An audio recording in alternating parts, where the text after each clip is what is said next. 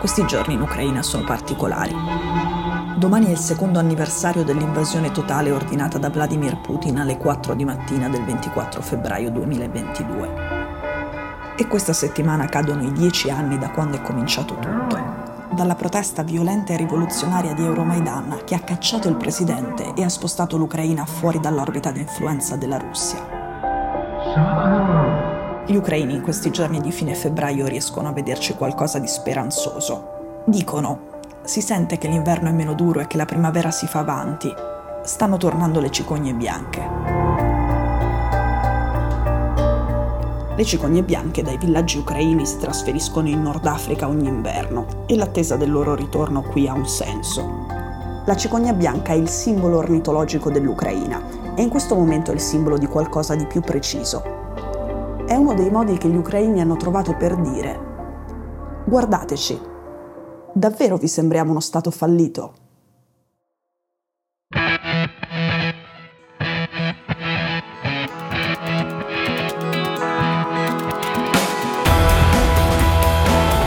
Sono Cecilia Sala e questo è Stories.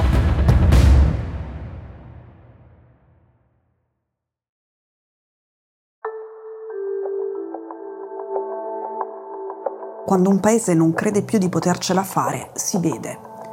A Kabul, dopo gli accordi di Doha che sostanzialmente consegnavano quantomeno una parte del paese ai talebani, i negozi chiudevano, non aprivano. Le persone cercavano un modo di uscire, non di entrare. E tutto questo era molto prima della caduta della capitale e del ritiro occidentale. A Kiev hanno aperto 100 nuove librerie nell'ultimo anno. Nel 2023 di guerra, 100 librerie.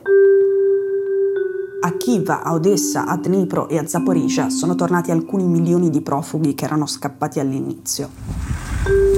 Adesso circa il 3% della popolazione è nell'esercito e circa il 10% di quel 3% è effettivamente al fronte.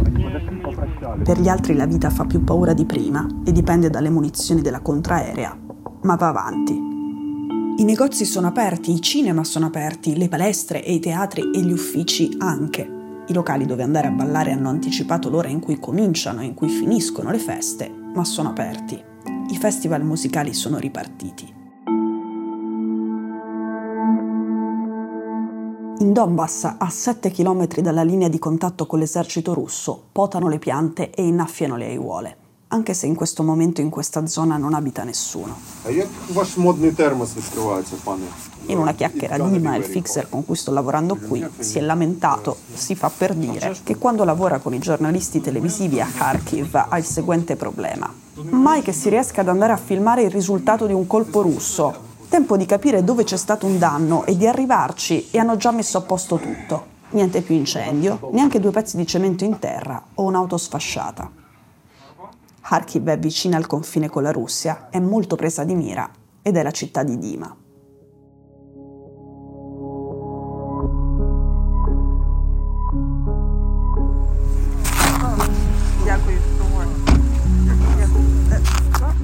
Quando i soldati lasciano i mozziconi di sigarette e le bottiglie di plastica vuote ai bordi delle trincee è spesso un segno che quelle posizioni pensano di doverle abbandonare.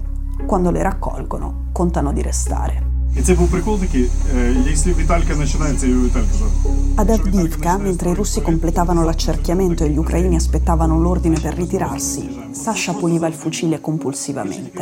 E quello di tutti i miei compagni, e poi ricominciavo da capo.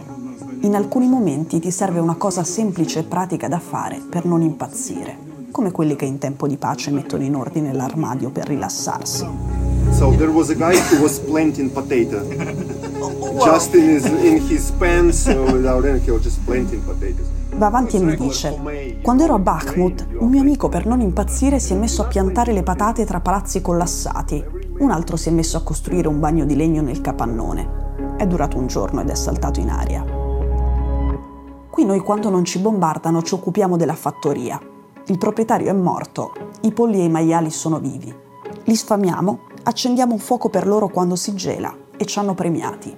Sai, le galline sulla linea del fronte non depongono le uova per il trauma, per il rumore spaventoso dei colpi continui. ma le nostre coccolate hanno ricominciato a fare le uova e noi abbiamo dato a tutte loro un nome.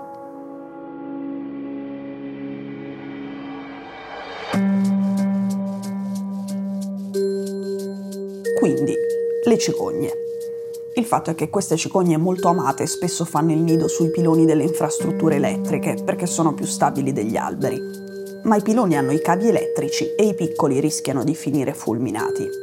Così la Compagnia Elettrica Nazionale Ucraina nel 2023, mentre doveva correre di qua e di là per raggiungere le centrali prese di mira dai missili russi che tentano di lasciare gli ucraini al freddo e al buio, la Compagnia Elettrica Nazionale ha pensato bene di creare pure una squadra dedicata unicamente a riposizionare qualche decina di centimetri più in là i nidi delle cicogne bianche eventualmente in pericolo. Piantare le patate, aprire nuove librerie, potare anche le piante ai bordi di strade dove non passa più nessuno, creare, in tempo di guerra, nell'indaffaratissima Società Elettrica Nazionale, una squadra speciale che si occupa di proteggere le fottutissime cicogne. È un modo per dirsi e per dire a chi guarda da lontano se questo è un paese fallito.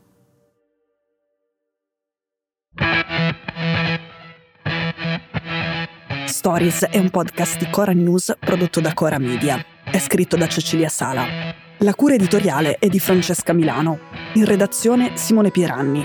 La sigla e la supervisione del suono e della musica sono di Luca Micheli. La post-produzione e il montaggio sono di Daniele Marinello. La producer è Monica De Benedictis. Le fonti dei contributi audio sono indicate nella sinossi.